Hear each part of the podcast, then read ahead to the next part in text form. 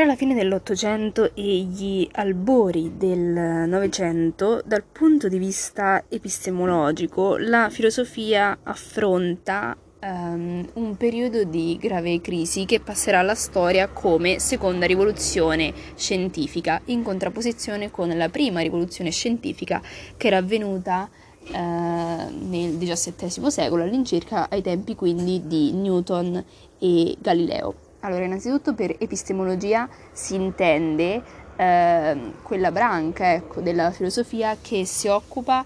ehm, dell'analisi eh, critica delle leggi naturali e mh, in particolar modo ehm,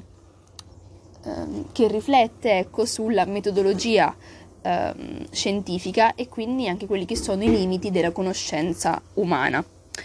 Infatti, ehm, in corrispondenza ecco, della seconda rivoluzione scientifica, molte sono le certezze che eh, vacillano, in primis in ambito della matematica. All'inizio del XIX secolo, Gauss e Riemann, misurando dal punto di vista empirico eh, l'entità ecco, della curvatura della crosta terrestre, eh, danno il via alle geometrie non euclidee, ovvero ehm, delle geometrie, ecco, eh, e quindi delle misure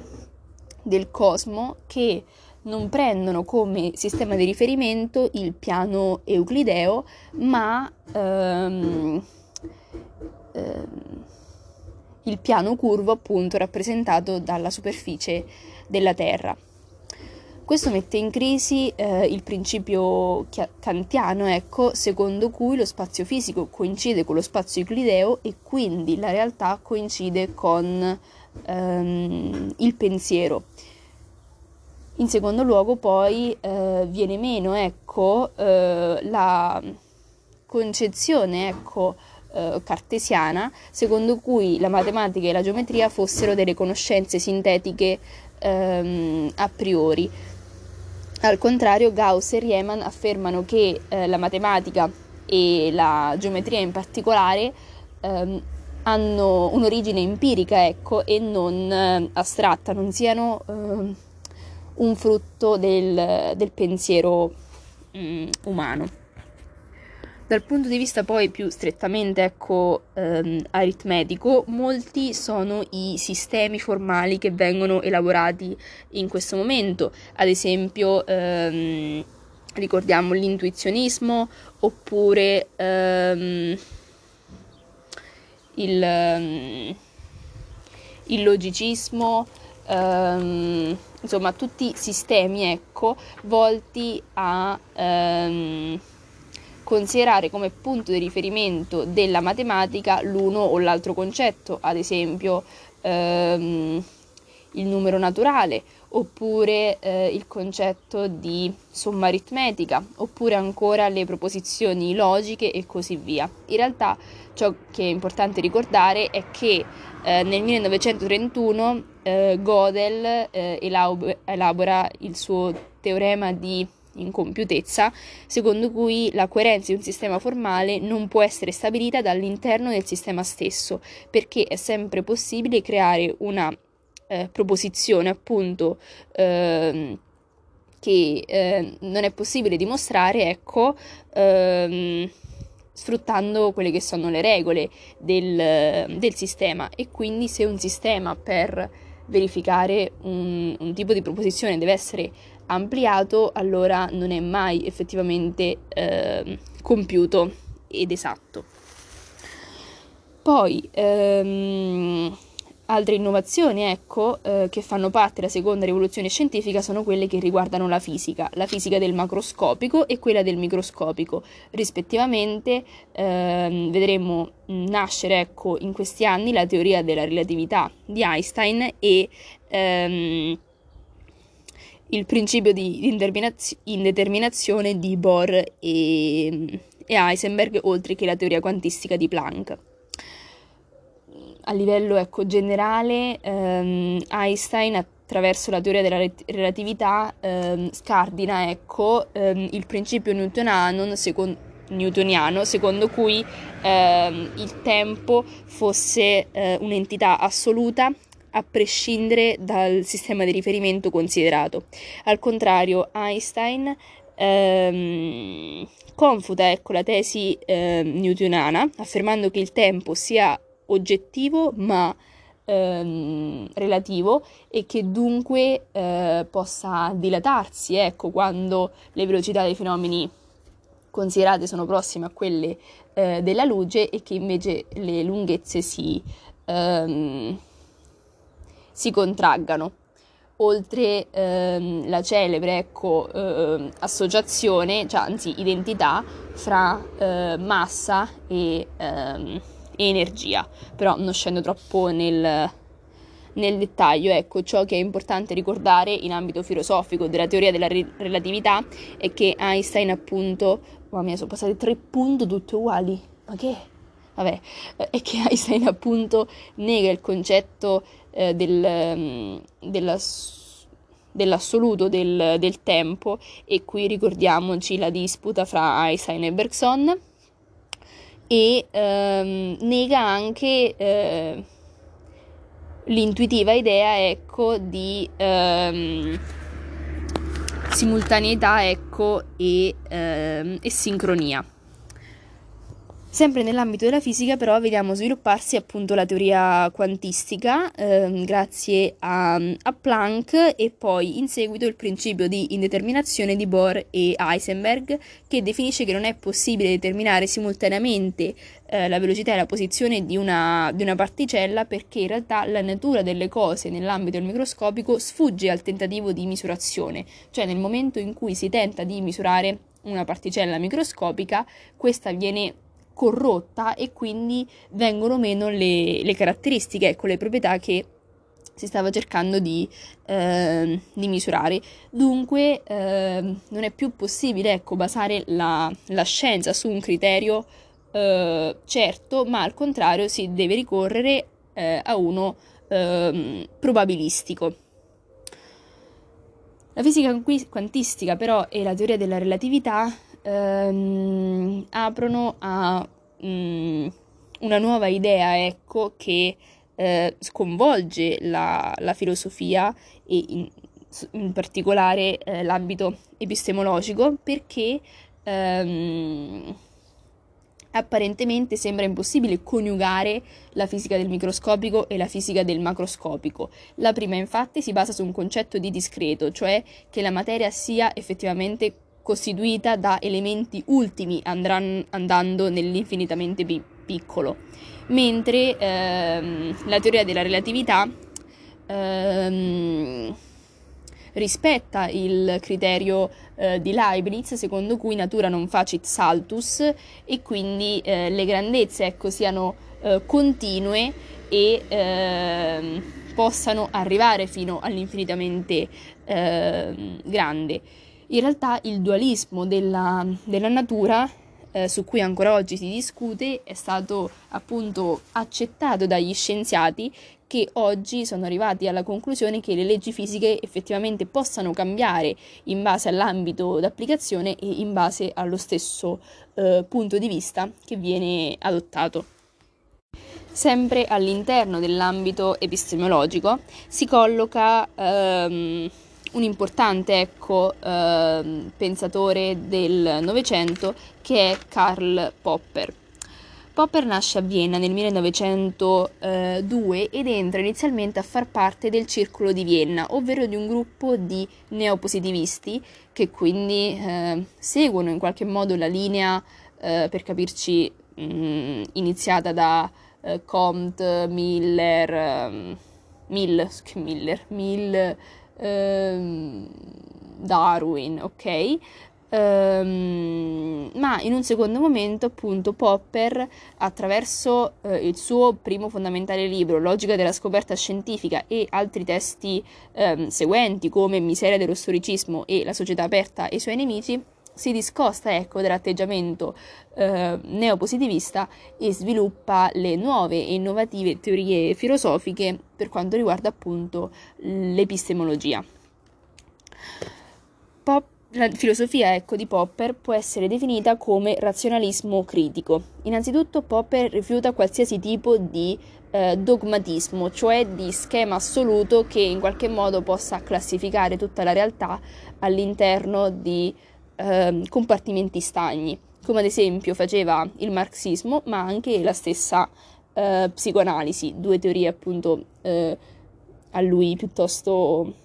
piuttosto recenti. Infatti, secondo Popper, il metodo induttivo positivista non può condurre a una certezza assoluta e quindi ecco, um, questa è la prima uh, polemica nei confronti dei neopositivisti che credevano che al contrario la certezza scientifica si basasse uh, mh, mm, su criteri empirici che poi potevano essere generalizzati. Al contrario, Popper ritiene che eh, il metodo induttivo, partendo dal particolare e poi andando al generale, non può mai condurre eh, a una conoscenza assoluta, appunto, e completa della, della realtà. E fa l'esempio qui del, eh, del cigno nero che noi sappiamo che i cigni normalmente sono bianchi e quindi diamo per scontato che tutti i cigni esistenti siano bianchi, però eh, un giorno potremmo anche accorgerci dell'esistenza di, di, un cigno nero e quindi dovremmo ammettere il fatto che la nostra teoria era appunto eh, sbagliata.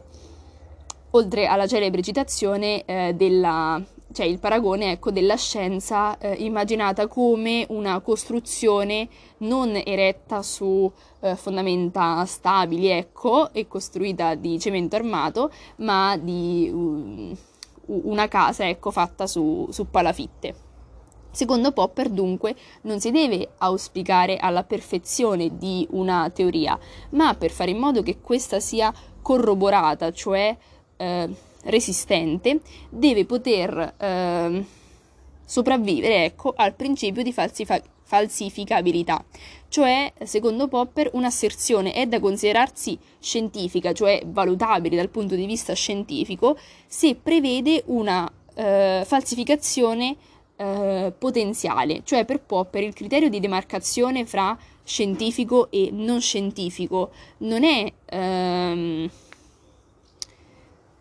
empirico, potremmo così dire, e non è eh, induttivo, ma eh, si basa appunto sulla possibilità di falsificare tale teoria. Infatti lo scienziato non è ehm, il filosofo che si basa su schemi assoluti e astratti, ma è colui che sottopone la sua congettura, cioè la sua, la sua, la sua teoria, a esperimenti che potrebbero potenzialmente confutarla più poi una teoria resiste ecco, a tali esperimenti, più è da considerarsi corroborata, ma corroborata non significa certa, significa appunto da vis roboris eh, forte.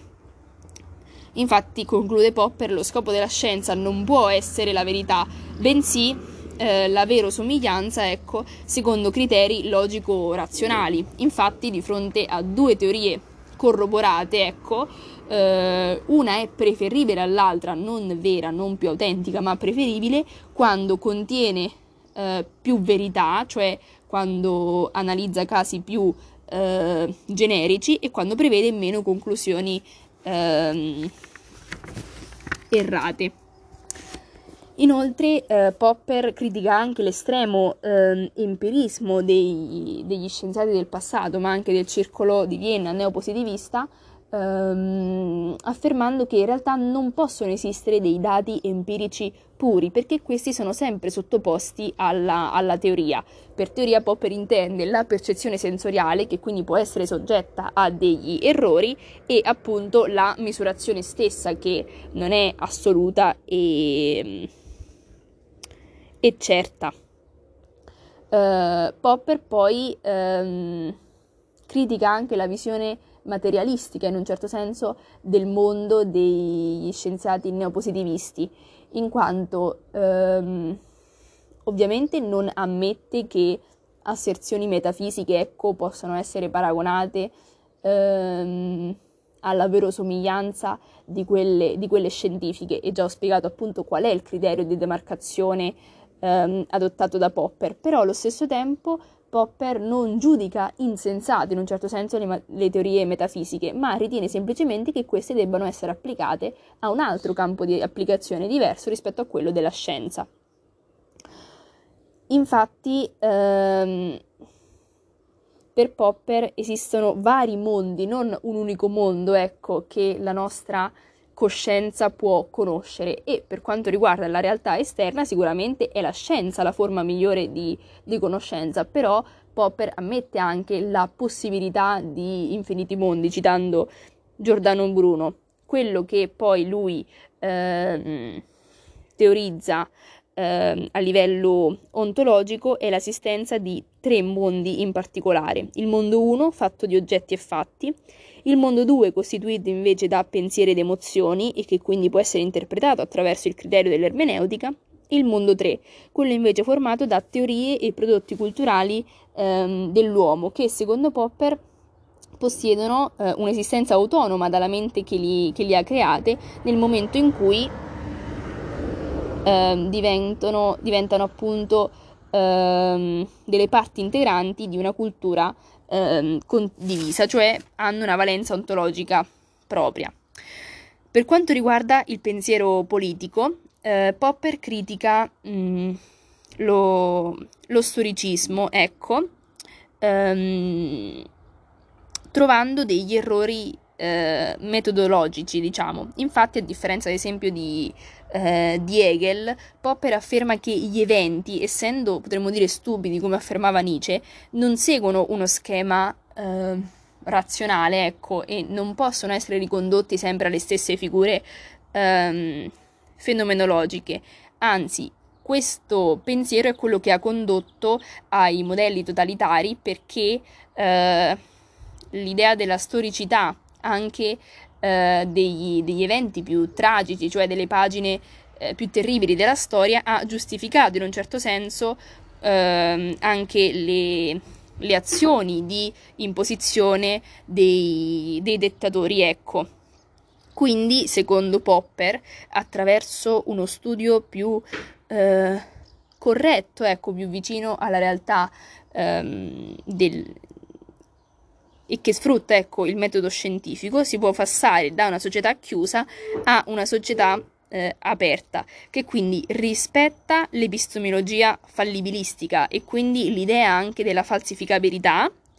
eh, e garantisca la libertà e l'esercizio del, del pensiero critico. Cioè solo in una società eh, che Popper definisce in un suo saggio aperta ehm, si può effettivamente mh, applicare l'istituzione della, della, della democrazia che proprio per il principio della libertà procede per prove ed errori, così come fa eh, la scienza.